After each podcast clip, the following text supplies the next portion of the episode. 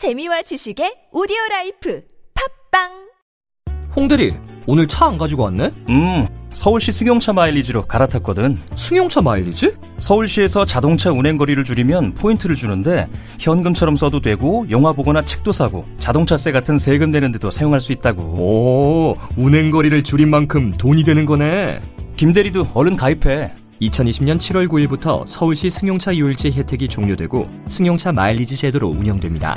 미세먼지와 온실가스도 줄이고 혜택도 받는 서울시 승용차 마일리지에 많은 참여 바랍니다. 자세한 사항은 120 다산 콜센터로 문의하세요. 이 캠페인은 서울특별시가 함께합니다.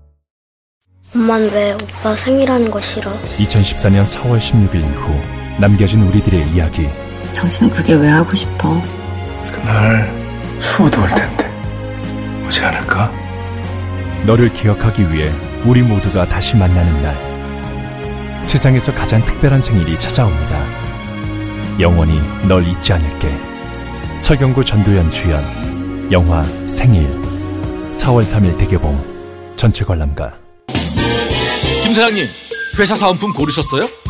하나원 비즈마켓에서 주문하세요. 박 대리님, 오피스 용품 필요하시죠? 하나원 비즈마켓에서 주문하세요. 사은품과 오피스 용품을 하나로 저 지진이와 함께 하나만 기억하세요. 하나원 비즈마켓 지금 검색하세요.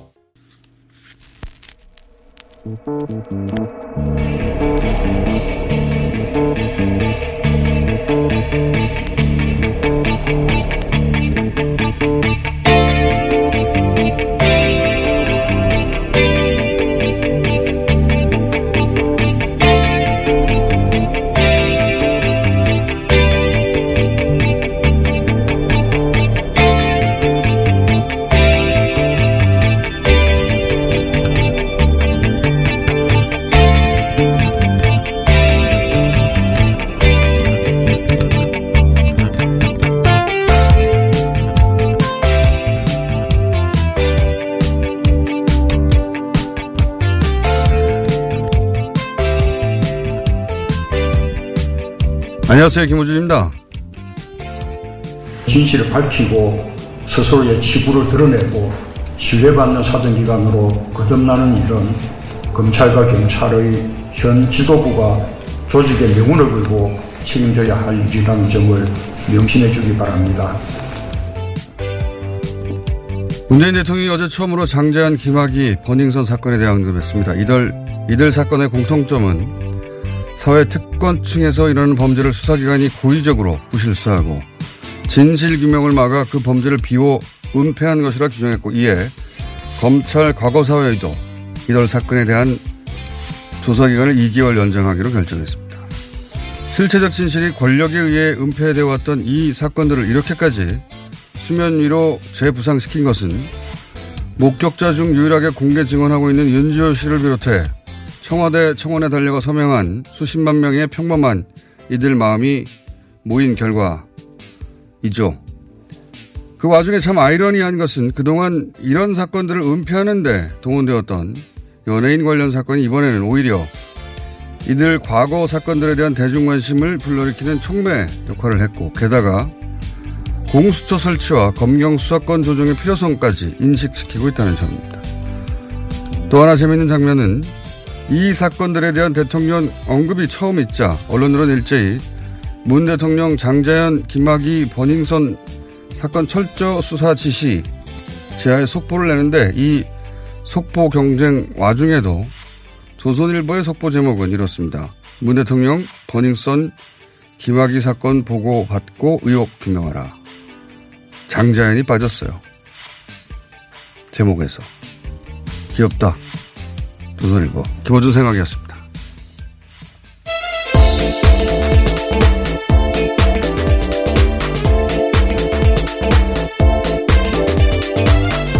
시사인의 김은지입니다. 네.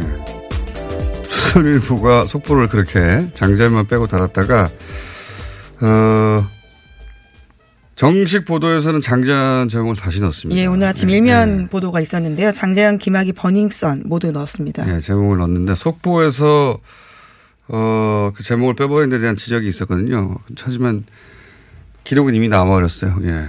속보를 쓰다가 멈칫한 거겠죠. 누군가 속보 제목을 쓴 사람이. 예, 가장 앞서서 나왔던 이름인데요. 그걸 또 그러니까 빼버렸네요. 말이죠. 이 최근 상황이 참 아이러니해요. 어제도 얘기했지만 김학의 사건을 덮는데 여러 연예인 사건이 동원된 어떤 정황들이 있는데 이번에는 어 버닝썬 사건 이런 그 이 사건이 터지자 이 사건이 가진 속성이 있지 않습니까? 수사기관이 연루돼 있다. 네, 그게 또는 권력형 비리처럼 보이는 면도 예, 있고요. 또뭐 은폐 의혹, 뭐 마약, 성폭력 이런 키워드들이 장자연 김학의 사건을 떠올리게 만들었어요. 거꾸로. 예. 그러면서 비교를 통해서 버닝썬보다 더 오래되고 심각한 사건이다. 그렇죠. 는 것이 자연스럽게 재조정, 재조명되면서 이 사건들이 다시 살아났어요. 사실 과거의 사건들이 이렇게 대중관심 앞에 한 10여 년 된 사건들이 이렇게까지 다시 떠오르는 경우가 극히 드물거든요. 극히 드문데 그 어려운 일이 그 어려운 일이 일어났습니다. 게다가 이 과정에서 보면 경찰의 책임, 책임이 명백해 보이는 사건 또 검찰의 책임이 명백해 보이는 사건들이 어, 인 것이 드러나면서 아 이거 공수처가 필요하구나. 네, 수사기관이 작정하고 수사하지 않으려고 하면 언제 얼마나 사건을 묻을 수 있는지를 보여주는 사건들이어가지고요. 네, 그러면서 이제. 그러니까요. 그러면서 이 검경 수사권 조정도 필요하구나. 이게 자연스럽게 이 사건을 통해서 어, 그 필요성이 각인되고 있고 이게 일상 몇 조입니까? 이런 경우는 이런 경우는 없었어요. 예. 어, 일부러 만들려고 해도 안 되는 건데. 자, 그런 의미에서 이번에야말로 이 사건을 반드시 매듭지어야 할, 어, 대단한 찬스가 왔다 저는 그렇게 봅니다. 자. 그래서 검찰, 대통령도 그렇게 언급을 했고, 검찰 과거사위도, 어, 어제까지의 보도로는 연장이 부정적이었다고 했는데, 그래서 김영희 변호사, 그 총괄 팀장, 어, 예. 팀장이 와서 인터뷰도 했습니다만, 결국 연장됐습니다. 예. 네, 어제 5월 말까지로 두 달 연장이 된 건데요. 이로써 김학의 사건과 장재현 리스트 관련된 사건이 좀 더 조사 시간을 갖게 됐습니다. 뿐만 아니라 지난 1월에야 배당됐던 재배당됐던 용산 참사 사건도요. 필요한 조사를 진행할 수 있게 되었다라고 하는데요. 다만 어제 김양희 변호사가 언급했던 낙동강 2인조 살인 사건 같은 경우에는요. 이번 달 말에 조사 종료하기로 했습니다. 그세 사건이 연장되게 됐습니다. 김학의 사건, 장재현 사건, 그리고 용산 참사. 이 세 사건에 대해서 2개월 연장하기로 했는데, 뭐 아직 어, 2개월만으로 충분한지는 모르겠습니다. 왜냐하면은 이 강제 수사권이 없어서. 네, 예. 게다가 어제 캐비넷 한 트럭 정도의 분량이 있다라고 했고 그걸 보는 데만 해도 시간이 꽤 걸린다고 김영희 변호사가 이야기했습니다. 예. 예. 어쨌든 문재인 대통령이 새 사건을 직접 언급하자 연장도 됐고, 어, 거기에 이제 법무부 장관, 행안부 장관 직접 불러서 각각 검찰과 경찰에 대한 메시지죠. 예. 그러면서 그 어제 또 어, 김학의 사건에 대한 또 새로운 정황도 또 나왔더라고요. 네, 어제 저녁 JTBC가 보도했는데요. 박근혜 정부 시절에 김학의 사건 재수사의 지휘라인에 있었던 윤갑근 당시 대검 반부패 부장이요. 건설업자 윤중천 씨와 친분이 있다라고 보도했습니다. 검찰 과거사위가 관련된 진술도 확보했다라고 하는데 윤중천, 윤중천 씨가 윤갑근 당시 전 검사장가요. 친분을 인정했다라는 진술을 확보했다고 합니다.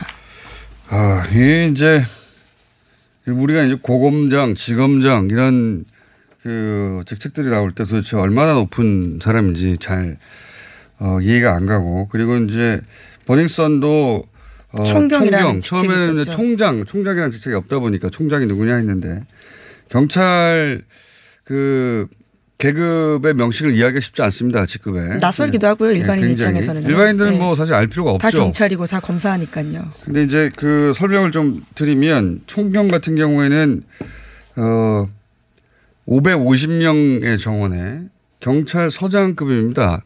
그러니까 총경이 다 경찰서장이 되는 건 아니에요. 근데 이것도 잘 이해가 안 가잖아요. 얼마나 높은지. 어 군대로 치면 한 대령에 준하는 그 정도 계급이에요. 이제 남자들은 대령이 어떤 느낌인지 아니까. 그리고 어, 여성들 경우에는 이렇게 생각하시면 될 것 같아요. 구청장 바로 아래 부구청장? 예. 그렇게 높은 느낌이 안 드는데요. 그 정도예요. 실제로 부구청장. 그 위로 올라가면 이제 별이 되는 겁니다. 네, 총무관이. 되기도 하고. 예. 예. 그러니까 어 만약 이 지금 버닝썬 사건에 연루된 총경의 계급은 그 정도라고 한다면 왜냐하면 공무원 급수로 따져도 어, 총경은 한 4급 정도 되는 걸로 알고 있고 구청장 부구청장 정도 되면 3급 정도 되는 거거든요. 똑같지는 않지만 하여튼 그 정도라고 생각하시면 되고 어, 고검장, 지검장 이런 사람들은 차관이에요.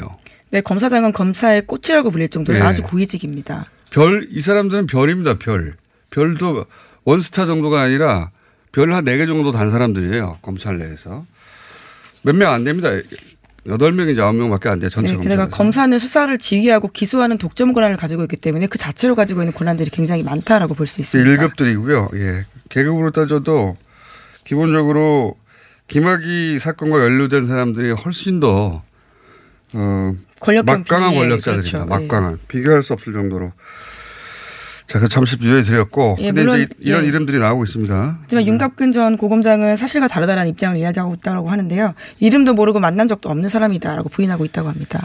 어, 그런데 이제 그 알기는 알았다는 이야기를 조사단에 와서 했다고 하는데 네, 그건 윤중천 씨의 이야기고요. 윤갑근 전 고검장은 아예 모른다라는 식의 이야기를 하고 있다고 합니다. 아, 근데 이제 그 별장에서 명함이 쏟았다고 하니까요. 예. 여기에 군 관계자도 나왔다고 하고 장성들, 별들이죠. 이게 이제 점점 사건이 커지고 있습니다. 그리고 또 당시에 이걸 어떻게 어 묻어버렸는지 하는 것도 중요한. 수사 대상이죠. 예. 2013년 수사 당시에 경찰은 김학의 전 차관을 특수강간 혐의로 출국금지 요청했다라고 하는데요. 그러나 검찰에서 김학의 전 차관을 특수강간 혐의 빼라라고 하면서요. 두 차례나 출국금지 요청 기각했다고 어제 저녁 KBS가 보도했습니다. 이런 게 점점 드러나겠죠. 예. 이런 일이 있었으니까 이게 묻혔던 것이고 네, 여자들의 말을 믿을 수가 없고 특수강간 혐의 적용할 수 없다라면서 기각 사유했다라고 하는데요. 그 당시에 김학의 전 차관은 경찰의 세 차례 소환 통보에 불응하고 갑자기 병원에 입원한 바도 있다라고 합니다. 이걸 보니까 성접대 의혹으로 자꾸 보도하면 안 된다. 어제도 얘기했지만 사건이 점점 커지고 있고요.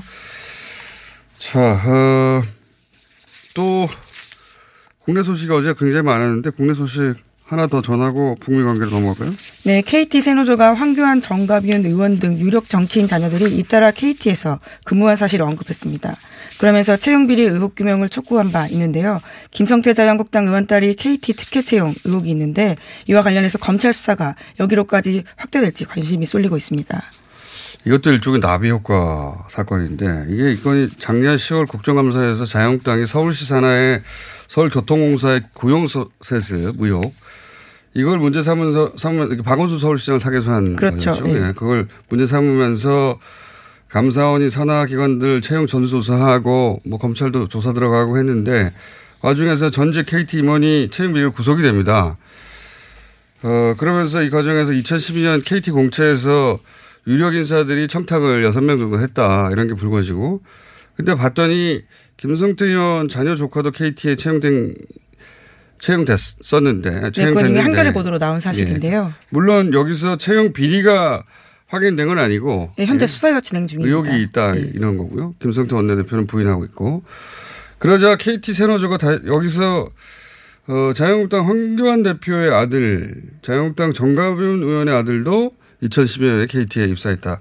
물론 이것도 직접 채용 비리하고 연결된 건 아닌데 그런데 당시에 그 아버지들하고 유관한 부서에 근무를 했다. 어, 이런 의혹을 제기했습니다. 네, 황교안 대표는 법무부 장관이던 시절에 아들이 KT 법무실에 있었다라고 하고요. 정가비원 의원은 아들이 KT 대업실 소속일 때 국회 담당했다라고 합니다. 물론 두 사람은 관계를 부- 부인하고 네, 있습니다. 당사자들은 물론 네. 부인하고 있는데 어, 이런 의혹을 제기한 KT 세노조를 저희가 이, 여기 잠깐 연결해 보겠습니다. 메일로. 어, 지금 연결돼 있나요? 예. 어, 서울 남부지검이 2012년 KT 하반기 공채에서 이제 유력인사 6명 부당 청탁 정황이 있다 하고 책임자로 김모 의원을 구속을 하자 KT 세노조에서 황교안 대표 정가변 의원의 자녀들도 부모와 유관한 KT 부서에 근무하고 있다 주장 했습니다. KT 세노조의 이해관 대변인 전화 연결됐습니다. 안녕하십니까? 네, 안녕하세요. 어, 시간이 이렇게 많지 않아서 바로 본론으로 들어가서 황교안 자유한국당 대표가 법무부 장관 시절 아들이 KT 법무실에 근무했다. 그리고 정가윤 의원의 아들은 KT에서 국회, 담, 국회 담당이었다. 이렇게 문제 제기를 그 세노조에서 했는데, 어, 그 아들들이 이런 유관 부서에 근무했다는 사실 자체가 문제가 됩니까? 아, 그렇다고 저희는 생각합니다. 왜냐하면 특히 황교안 대표의 아드님이 법무실에 근무할 당시에 예. KT CEO가 수사를 받고 있었습니다. 이석채 회장이요. 네. 그러니까 아버지는 KT CEO를 수사하는 위치에 있었고 예. 아들은 그걸 방어하는 자리에 아. 있었다. 이거는 조금 어, 적어도 정치적으로나 윤리적으로나 좀 적절하진 않다. 이거는 음. 뭐좀 분명해 보입니다. 일종의 이해 충돌의 문제가 있군요. 네, 그렇습니다. 뭐 조선시대에도 상피제도라고 해갖고 부자 간에 이해관계가 있는 일은 기피를 했는데, 음. 이거 뭐 근대 국가에서 이런 일이라는 건 좀 적절치 않죠. 근데 이제 그 황교안 대표 측에서는 어, 아들이 이제 마케팅 팀에 있다가 법무팀으로 인사 이동을 한 것은 본인이 법무장관으로 취임하기 한 달 전인가요? 그 전이다. 그러니 아버지가 법무장관이 되었기 때문에 법무팀으로 간 게 아니다. 이렇게 해명을 하고 있거든요. 네, 그 뭐 선후 관계는 그럴 수 있는데요. 아주 분명한 거는 수사 당시에 어, 자- 법무부 장관이셨고 아들은 법무실에 있었고요. 그 이석채 회장 수사에 대해서는 그 당시에도 이미 손방망이 처벌이니 어쩌니 이런 얘기가 그렇죠. 많았고 최종적으로 무죄 판결을 받으셨죠. 그렇죠. 구속도 다 기각되고 구속영장도. 네, 그렇습니다. 그, 그때 당시 2014년인가요? 그 13년입니다. 13년부터 시작해서 2014년까지 논란이 계속 됐던 사안인데 당시에 이제 법무부 장관의 아들이 KT 법무팀에 있었다. 이게 문제다 이렇게 말씀하시는 거죠? 네, 그렇습니다. 아, 이거는 이제 그 황교안 대표 측 이야기도 저희가 들어보기로 하겠고 그리고 검찰이 KT 공채에서 유력 인사 6명 부정 청탁이 있었다고 하니까 세노조에서는 추가로 더 있다. 어 그리고 그 공채 300명 뽑는데 35명의 청탁이 들어온 적이 있다는 보도도 있고 합니다. 이 네. KT 채용 비리 관련해서는 내부자 고발 같은 게 있습니까? 최근에 제보? 약간의 접, 예, 최근에 제보가 더 있는데 이게 이제 저희로서는 확인 안 된 얘기를 하면 너무나도 이제 음, 조심스러우니까. 아직 제보 상태고 아, 예. 확인까지는 못했다. 네, 그렇습니다. 아하. 그리고 또 한 가지 이제 세노조에서 지적한 부분이 이런 식의 그 채용 비리 혹은 낙하산 임명이 이명박 정부 시절에 시작돼서 박근혜 정부까지 계속 이어졌다. 이런 성명 내용도 있거든요. 네, 그렇습니다. 이 예전에는 이제 공채 이외, 그러니까 시험을 주로 봐서 뽑으면 점수로 이 아무래도 결정이 되니까 예. 어, 이런 좀 채용 비리 이런 거에 여지가 많지 않았는데 최근에 이제 다양한 인재를 뽑는다는 취지로 예. 면접을 대폭 강화하면서 어, 이런 문제가 생겼고요. 특히 이명박 정부 때 이석채 회장 때 그 수시 경력직 채용을 많이 열었습니다. 아, 뭐 취지는 좋은 인재를 아무 때나 뽑을 수 있게 하겠다는 건데 예. 이게 조금 그 어떤 채용의 공정성 이런 걸 많이 훼손한 게 아닌가 이렇게 생각하고 음. 있습니다. 이 한겨레 보도에 따르면 이제 KT 인사 부문에서 실제 근무했던 어 10년 이상 근무하다 퇴직한 모 임원이 어 회장 비서실에 어 몇 명, 대협력부에 몇 명, 어 노조에 몇 명, 사업 부서에 몇 명 이렇게 아예 할당을 해서 청탁 비율을 정해놓고 채용 비리가 있었다는 식의 어 보도가 있었거든요. 이게 네, 사내에서는 그렇게 왕왕 이야기 되던 내용입니까? 네, 그, 그, 그 얘기 듣고 있었던 얘기고요.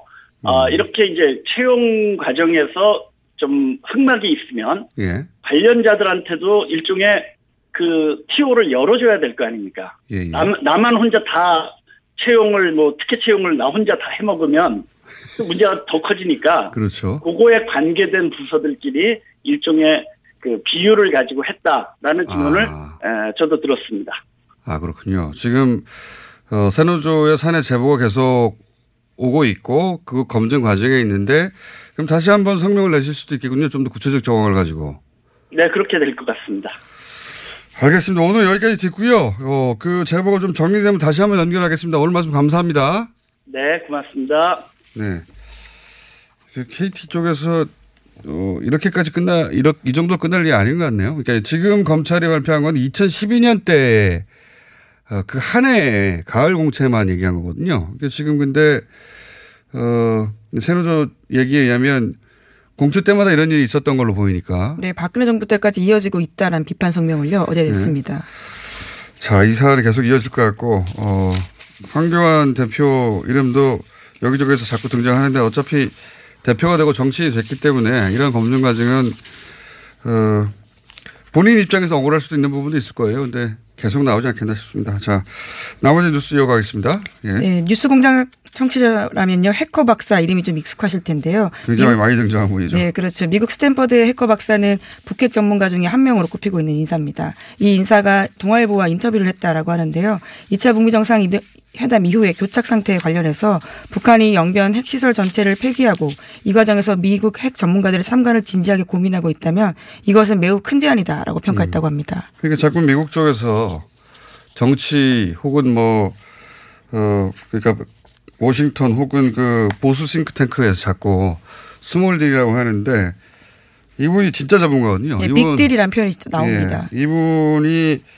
영변을 세 번인가 네 번을 갔고 실제로 그리고 2000년 들어서서 2010년대인가요? 그때도 영변을 다녀온 미국 쪽 유일한 전문가예요. 네, 가장 최근에 다녀온 인사로 꼽힙니다.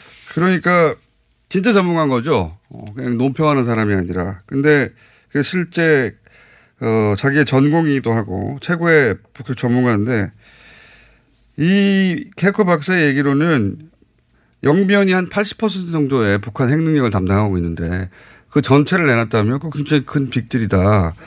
라고 전문가가 얘기하는 것이고 북한 입장에서 보자면 북한 반응을 이해할 수 있는 대목인 것이죠. 북한 입장에서는 80%를 한 번에 내놨는데 이걸 small deal이라고 하냐고 지금 그래서 관계가 지금 어 교착 상태에 빠져 교착 있는 상태에 거죠. 빠져 네. 있는 것이고 그러면서도 서로 그 파국으로 가기를 원치 않은 것 같긴 합니다. 현재. 네, 그런 이 식의 해설도 나오고 있는데요. 오늘 아침 한국일보가 그렇게 내용 논평하고 있습니다. 북미가 연일 설전하는 가운데도 톱다운 출구를 열어놨다라고 하고 있는데요. 미일 매- 멀베인이 백악관 비서실장 대행의 말도 그렇고요. 또 최선희 부상의 말도 들어보면 일종의 협상 가능성을 열어놨다라고 평가하고 있습니다. 그러니까 서로 뭐 그 압박과 협박이 있긴 한데 어, 거- 넘지 않는 선은 뭐냐면 트럼프, 김정은, 김정은, 트럼프 두 사람의 관계는 매우 훌륭하다. 그 인상적이었던 건 최선희 어, 부상이 두 최고 지도자의 관계 케미스트리라고 표현했어요. 예, 궁합이라고 이야기하죠. 예. 예. 케미스트리는 신비할 정도로 훌륭하다. 예, 이게 이제 트럼프 쪽에서도 계속 나오는 이야기인데, 그러니까 파국으로 가기는 원치 않지만 이거 어떻게 돌파할 것인지는 굉장히 어려운 문제로 여전히 남아 있습니다. 짧게 하나 정도 더 하고 끝- 끝내야 될 것 같습니다. 네, 오랜만에 박수한 문자 다시 한번 말씀드리겠는데요. 아, 조선일보 뉴스타파가 예. 그렇죠. 예, 보도한 바가 있습니다. 조선일보 언론인들이 기사 거래를 어떻게 했는지를 보여주는 내부 거래 예, 문자인데요. 뉴스타파의 특종이었는데 네, 민언련과 민생경제연구소가 이 관련된 해서요. 조선일보 언론인 3명을 고발했다라고 합니다. 아, 그렇군. 네, 배임 수재와 고발까지. 업무 방해 등의 혐의라고 합니다. 고발까지 갔네요. 자, 여기까지 하겠습니다. 시사인의 김은지였습니다. 감사합니다. 먹었니? 마이 뭇다 아이가 떠나라. 체지방? 무지 많다 이가 떠나라. 콜레스테롤? 마이 높다 이가 떠나라. 일석삼조 다이어트 미궁 떠날 땐 체지방? 핫! 콜레스테롤? 핫핫! 먹은 만큼 싸주마. 새끈하게 비워주마. 핫핫핫! 체지방 콜레스테롤 완전 분해 완전 배출 일석삼조 다이어트 미궁 떠날 땐 다이어트? 문제는 배출이야 일석삼조 다이어트 미궁 떠날 땐 지금까지 이런 코업은 없었다. 이것은 페루의 산삼인가 마카인가? 코업에 마카가 왜 나와? 코업이 페루산 마카로 업그레이드 했거든. 진짜? 오빠 열심히 먹어야겠다. 아홉 가지 기능성 원료로 피로, 타파, 활력 충전. 그리고 남자를 위한 페루산 마카와 신개념 단백질 충전. 주문 폭주. 2 플러스 1 이벤트는 계속 진행됩니다. 코어업 검색해주세요. 검은 내연을 부릉하고 내뿜는 차량에 눈살 찌푸리신 적 있으시죠? 19년 2월 15일 미세먼지 특별법 시행에 따라 미세먼지가 심한 날 연료 구분 없이 5등급 차량의 수도권 운행이 제한됩니다. 위반 시 10만원의 과태료가 부과되니 내 차가 5등급인지 환경부 콜센터 1833-7435에서 확인하세요. 또한 서울시에서 노후 차량 조기 폐차, 내연 저감 장치 부착을 지원해 준다니 자세한 사항은 120 다산 콜센터로 문의하세요. 이 캠페인은 서울특별시와 함께합니다. 아 시원하다. 오빠 나 오빠 로션 좀. 안 돼. 저번에도 쓰고 가져갔잖아. 오빠 거 엄청 좋던데 얼굴이 환해지는 게 남자 화장품이 왜 이렇게 좋아? 갈색병 원료, 명품 비피다가 고함량으로 들어가 있다네. 오빠 이거 바르고 얼굴 엄청 환해졌잖아. 아 그게 다 로션 덕분이었구나. 빨리 내놔 나 좀 쓰게.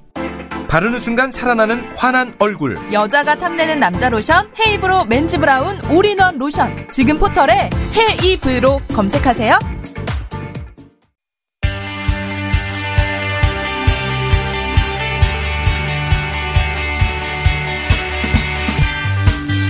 문재인 대통령이 장자연 김학의 사건을 엄정 수사라고 지시했고 여당 민주당은 이 두 사건에 대한 특검 국정조사 도입을 얘기하고 있습니다.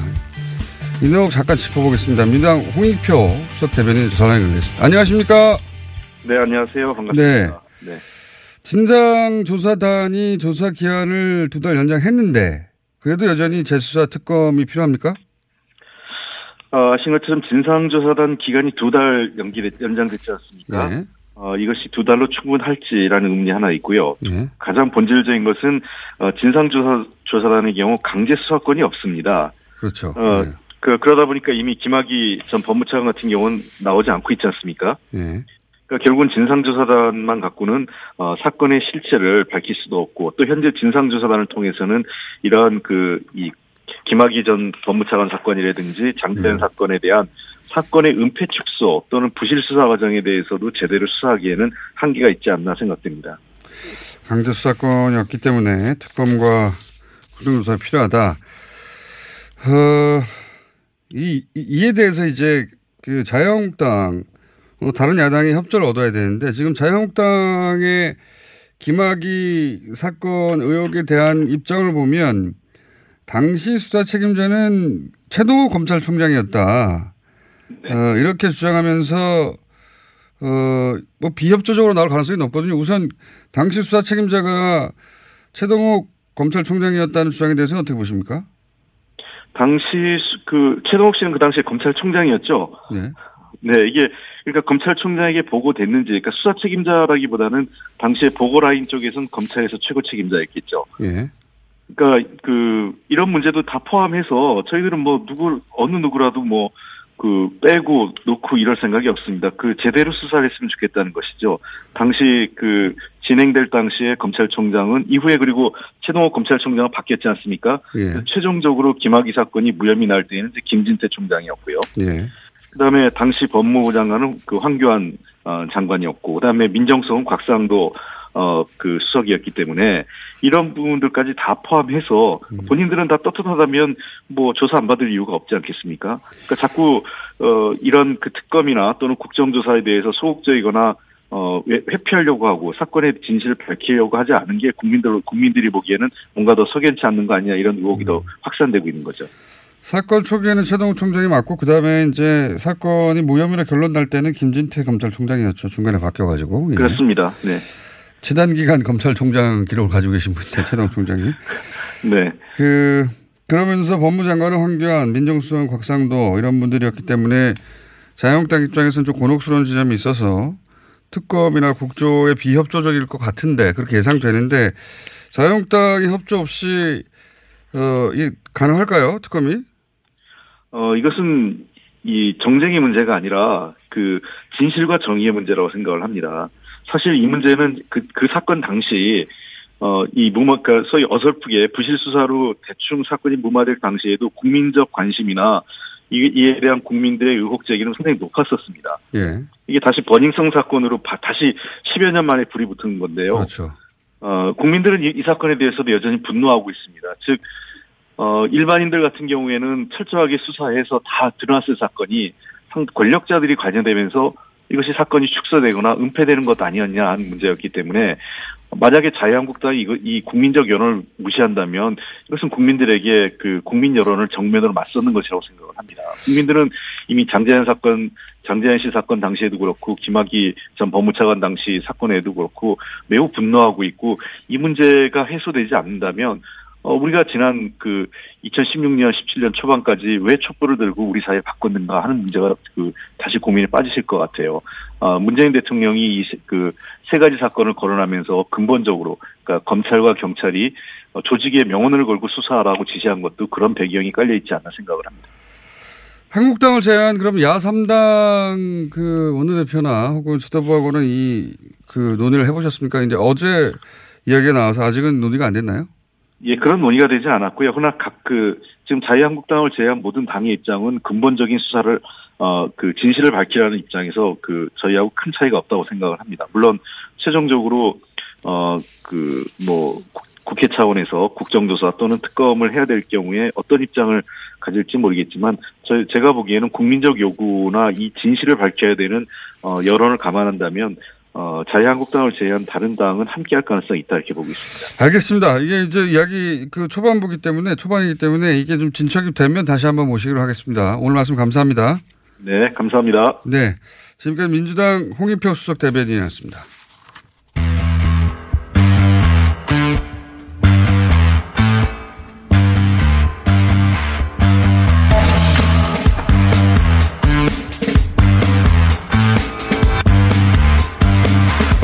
자, 오랜만에 정치 매치를 할 만한 지지율 변동이 있죠. 예.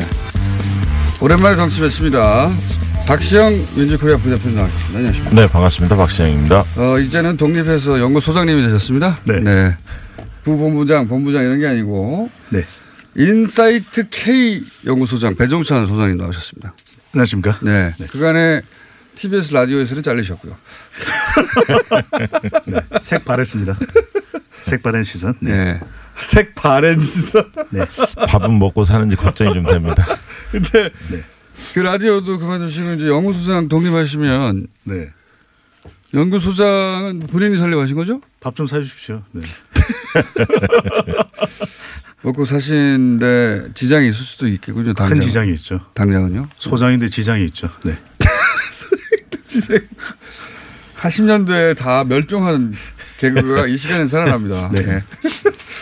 자, 대통령 지지도 정당 지지도 요동이 있어요. 예. 그런데 보궐선거는 하나 있고 그리고 이제 총선 모두에 사실상 여의, 여의도는 들어간 것 같고 전반적으로 한번 짚어보겠습니다. 대통령 지지도가 어, 취임 이후 뭐 리얼미터 기준으로 최저치다. 다른 여론조사 기관도 뭐 50% 넘어가는 것도 있지만 좋지는 않습니다. 전반적으로. 네. 어, 원인이 어디 있다고 보십니까? 두 분? 요즘 그동안에 한, 한 2개월 정도는 50% 내외에서 계속 횡보를 그렇죠. 벌이다가 최근 한 2, 3주 사이에 좀 빠졌어요. 그렇죠. 근데 계기로 본다면 일단 그 하노이 회담이 예. 결렬된 것이 큰 것 같고요. 남북 회담, 남북 관계가 이제 그 대통령 지지율의 한 축이기도 한데 네. 그 기대치가 확 무너져. 그게 네. 만 성공했다면 또 그렇죠. 올라가겠지만. 그- 예. 그때 꺾이기 시작해서 그다음에 이제 미세먼지 예. 공포가 일주일 동안 지속이 됐죠. 그때도 타격이 좀 있었고요. 그렇습니다. 예. 그리고 거기에 이제 뭐 어, 공시 가격 인상이라든가 이런 것들이 이루어졌는데 그다음에 이제 버닝썬 예. 김학의 장자연 이런 문제들이 막 터졌죠. 예. 그러면서 이제 버닝썬 관련해서 그 관련된 총경이 어, 청와대 근무했다 이런 네. 어떤 소식들이 나오면서 처음 근무한 것은 박근혜 정부 시절이었던 것 같고 청와대. 그렇습니다. 그리고 이제 나왔다가 다시 네. 확인 근무를 문재인 정부 시절에도 1년 정도 했어요. 했, 보니까. 했습니다. 예. 그래서 좀, 좀 세상이 좀 어수선한 그런 느낌을 좀 주는 것 같아요. 어수선하면 대통령 지지 떨어집니다. 네, 그렇습니다. 모든 책임 왜 나라님 이런 인식이 실제로 있거든요. 네. 저변에 음. 포괄적으로 그런 효과다.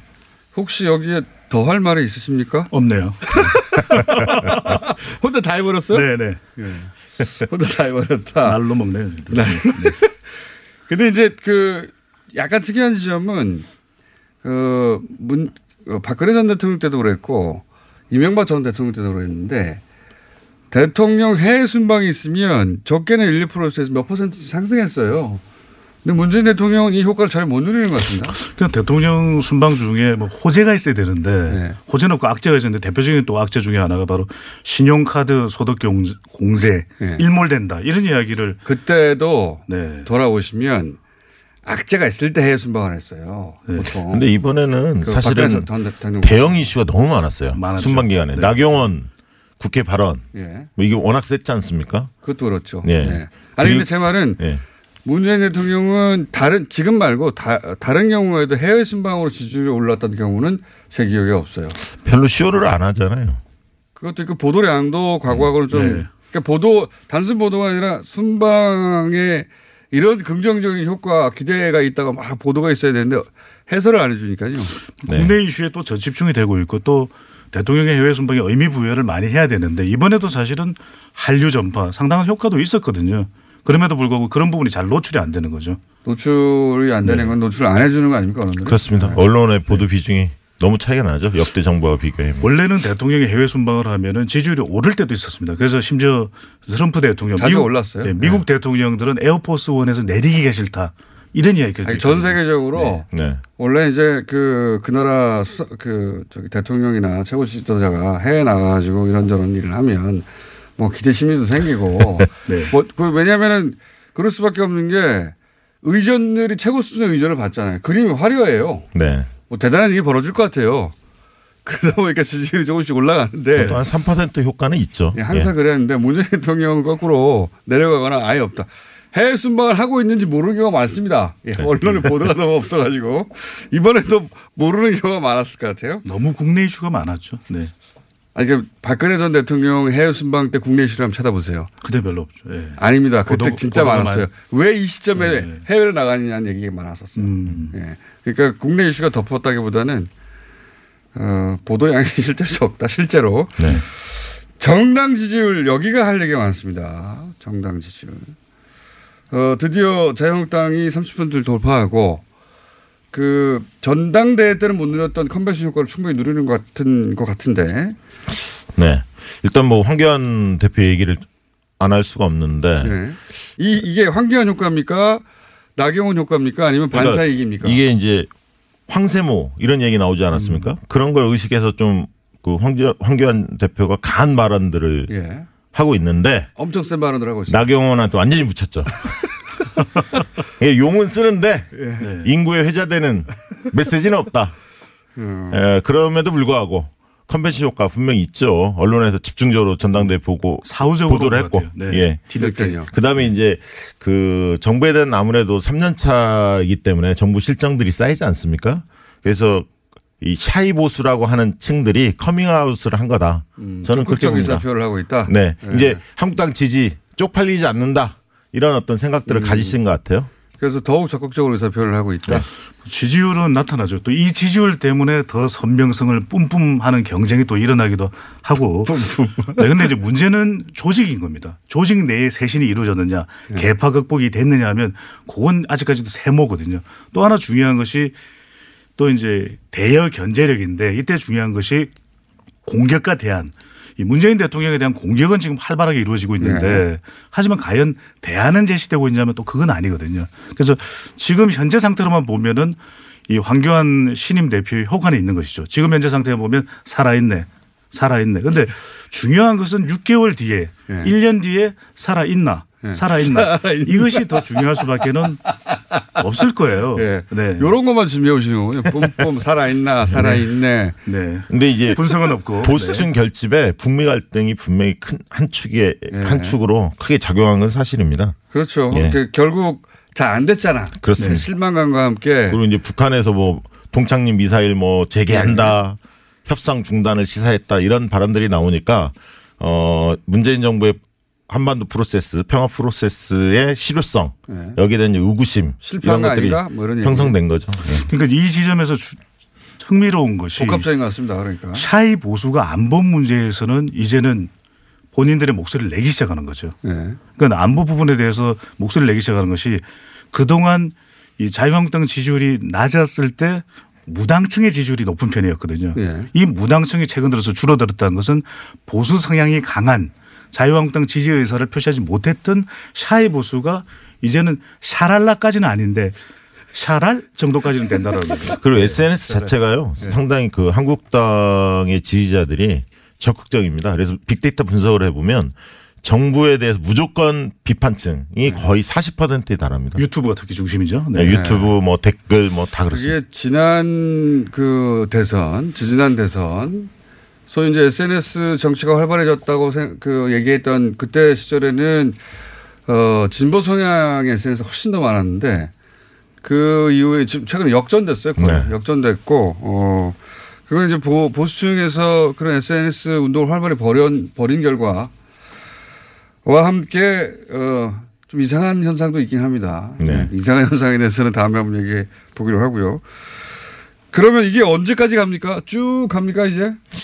저는 이제 재보선이 변수가 될 것 같아요. 결국은 재보선? 예. 왜냐하면 한달 남았는데. 어, 한교안 대표가 그 창원 성산 등 재보선 통영고성 네. 여기 올인하고 있거든요. 그리고 21일 이번 주부터 이제 선거운동 기간이 시작되는데 10일 동안 거기서 머물겠다 이런 어떤 입장을 냈기 때문에 재보선 결과에 따라서 한국당 지지율이 달라질 수 있을 것이다. 근데 재보선은 뭐 단 두 것이고 거기가 네, 보궐선거. 네, 재, 어, 보궐선거가. 근데 그게 경남이라 애초부터 그 자유한국당 강성 강한 지역이긴 한데 거기서 이제 창원 성산만 노회찬 의원 그렇습니다. 지역구라서 어 여기 그 소- 소위 범진포 후보들이 단일화를 하느냐 못하느냐가 관건이지 않습니까? 그러니까 한국당 지지율은 재보선에 영향을 미칠 것 같고 황교안 대표 입장에서는 그것 외에도 김학의 사건과 연루설이 네. 나오고 있죠. 그리고 또 이제 아들 문제. 예. 어, 최근에 그 KT 새 노조가 그 KT의 아들이 입사를 했는데 네. 채용 의혹이 있다 이런 어떤 발표를 했는데 이게 진위 공방이 이제 앞으로 이루어질 텐데 이것이 어떻게 어 뭐 의혹이 어떻게 사실로 밝혀질지 아니면 의혹이 어 근거 없는 의혹으로 될지는 좀 지켜봐야 할 것 같습니다. 원래 당 대표이고 대선 후보 1, 2위를 다투는 정치인이라 이런 얘기들은 이제 앞으로 끊임없이 나오겠죠. 그러겠습니다. 예. 상당히 오랜 기간 동안 지속이 또 될 수밖에 없는 거죠. 당연히 없군요. 대선 후보급 인물이 이제 전면에 일찍 나섰기 때문에. 근데 네. 보궐선거는 결국 중요한 건 투표율입니다. 실제 얼마만큼 투표장에 나오느냐가 관건일 수밖에 없고 말씀드렸던 대로 지금 창원 성사는 단일화가 아주 중요한 변수가 될 수밖에 없고요. 네. 창원 성사는 25일까지 민주당과 정의당이 단일화 할 것 같아요. 지금 분위기상 보면. 민중당은 안 하는 것 같고요. 네, 민주당은 안 될 것 같고요.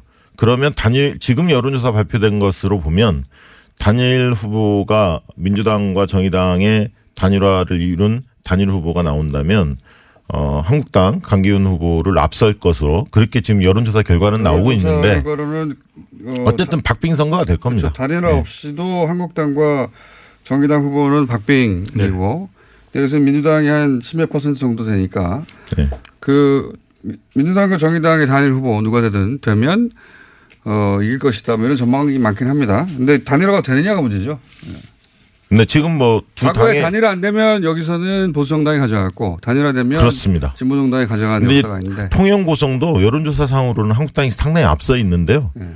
어, 지금 변수는 하나 있습니다. 뭐냐면 한국당의 공천 잡음이 있거든요.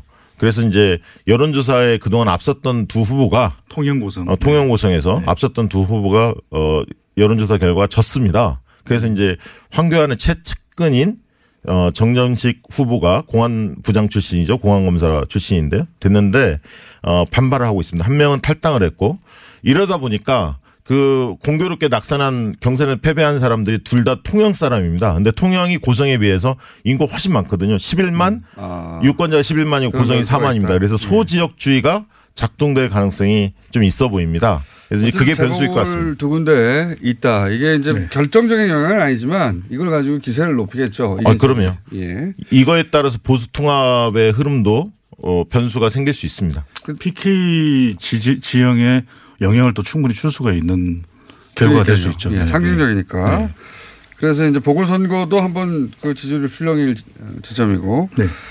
그 이후로 그 한국당이 계속 지지율을 높여가려면 어떻게 해야 되고 민주당이 다시 어 뭐랄까요 아직도 물론 민주당이 높긴 합니다만 격차가 좁- 좁혀지고 있으니까 민주당이 과거처럼 40%로 가려면 뭐가 필요합니까? 민주당은 지금 대통령 지지율이 상당히 의존돼 있거든요. 예. 이른바 이제 커플링 현상이라고 하는데 대통령 지지율이 낮아지면?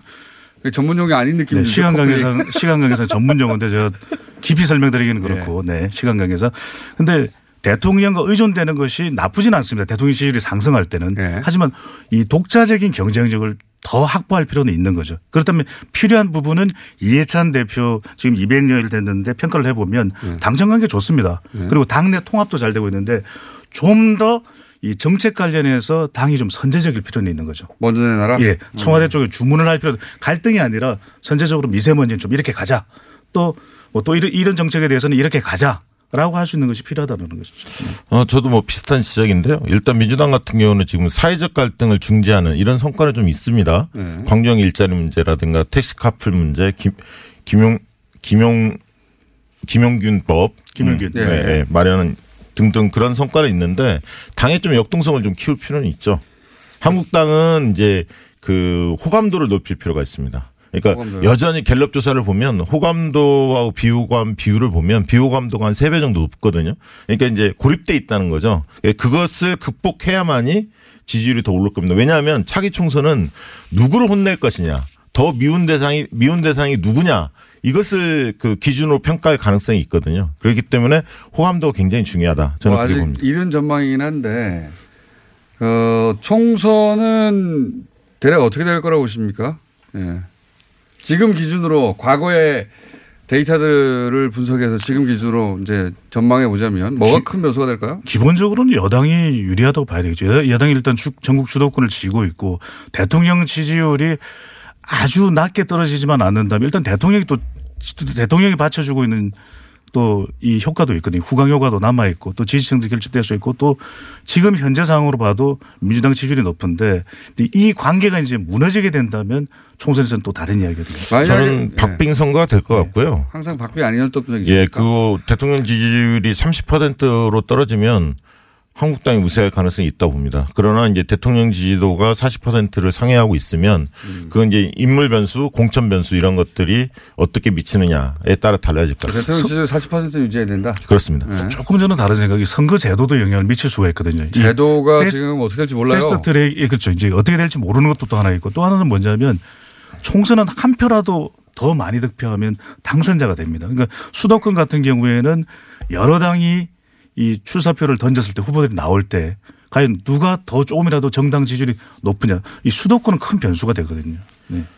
그러니까 지금 잘 보셔야 할 게 패스트 트랙 관련해서 지금 논- 논란은 벌이고 있지 예. 않습니까? 이 변수 하나하고 아까 재보선 두 곳밖에 안 되지만 재보선 결과에 따라서 새반짝이 정계 개편 이런 부분이 신호탄이 올려질 겁니다. 그래서 어 저, 제가 볼 때는 4, 5월 달이 굉장히 정가가 바쁘게 움직이지 않을까. 이합 그렇게 집산도 전망- 할지도 모르겠어요. 아, 저는 그럴 가능성이 있다고 봅니다. 왜냐하면 그 패스트트랙 가지고 자유한국당에서 바른당 의원들을 지금 땡기고 있는 중 아닙니까? 이미 물밑에 상당 부분 교감이 이루어진 겁니다. 그래서 자유한국당 지지율도 올라가 있고 네. 이참에 패스트트랙도 어, 문제가 되고 있으니 선거 선거제 의원들을 땡기고 있다는 얘기도 있어요.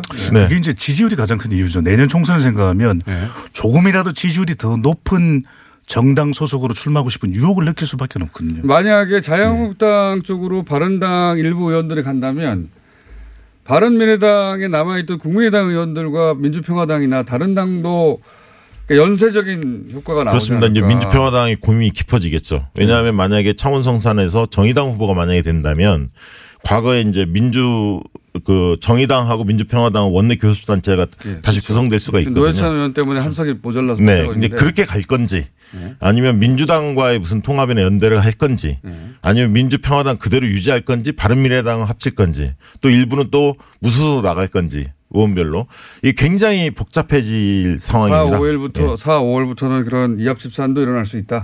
그런 흐름이 이제 가속화되고 열매가 맺어지는 건 가을쯤이 될 수도 있지만 실제로 그런 흐름이 가파르게 예, 전개될 것 같습니다. 사선 보궐선거에 이제 촉진자 역할을 할 수가 있는 거죠. 정기 올해 개편에. 그럼 하반기가 굉장히 복잡할 수도 있겠네요. 그렇습니다. 이- 선거제 개편도 그래서 저희를 자주 불러 주셔야 그렇죠. 합니다. 예. 그러니까 4, 5월 달에는 매주 나오는 것도 좀 생각을 해야 될 것 같아요. 네. 일정을 본인들을 위해서 복, 원, 아, 본인들을 위해서 복잡해지길 원하는 아니까 지금. 일정을 뭐 확정하시죠, 그죠? 네.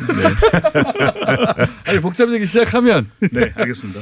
근데 변수가 많이 생길 수도 있겠습니다. 정당의 구성도 바뀔 수도 있고요. 네.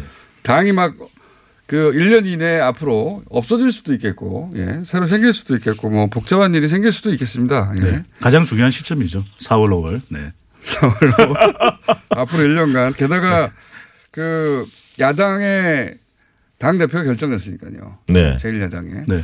근데 보수 후보 1위 후보로는 황교안 대표가 과거의 보수 후보 1위보다는 좀 약한 것 같습니다. 그렇습니다. 보면. 뭐 이럴 때에 비하면 약하죠. 김무성 이럴 때 비하면. 그러니까 그 이전도 쭉 올라가 봐도 보수 진영의 1위 후보는 보통 20%대를 넘겼었거든요. 그렇죠. 27% 5%뭐 예. 이랬죠. 여러 후보들 가운데서도. 네. 게다가 시기적으로 아주 일찍 전면에 나선 거죠. 그런 이 점에서 네. 그런 점에서 나경원 원내대표가 자기한테 기회가 있다고 생각한 걸까요? 그렇게 생각하는 것 같습니다. 네. 굉장히 세게 나오고 네. 있는데 네. 나도 있다라고 손을 들고 나온 거잖아요. 네, 그렇습니다. 예. 나론이 어 굉장히 강합니다. 예전과 음. 예전에도 강했지만. 자 그러면 자주 모실 수도 있겠습니다. 박시영, 3. 배종찬 네. 두 분이었습니다. 점심 같이 오랜만이었고요. 네, 감사합니다. 좀 반가웠습니다.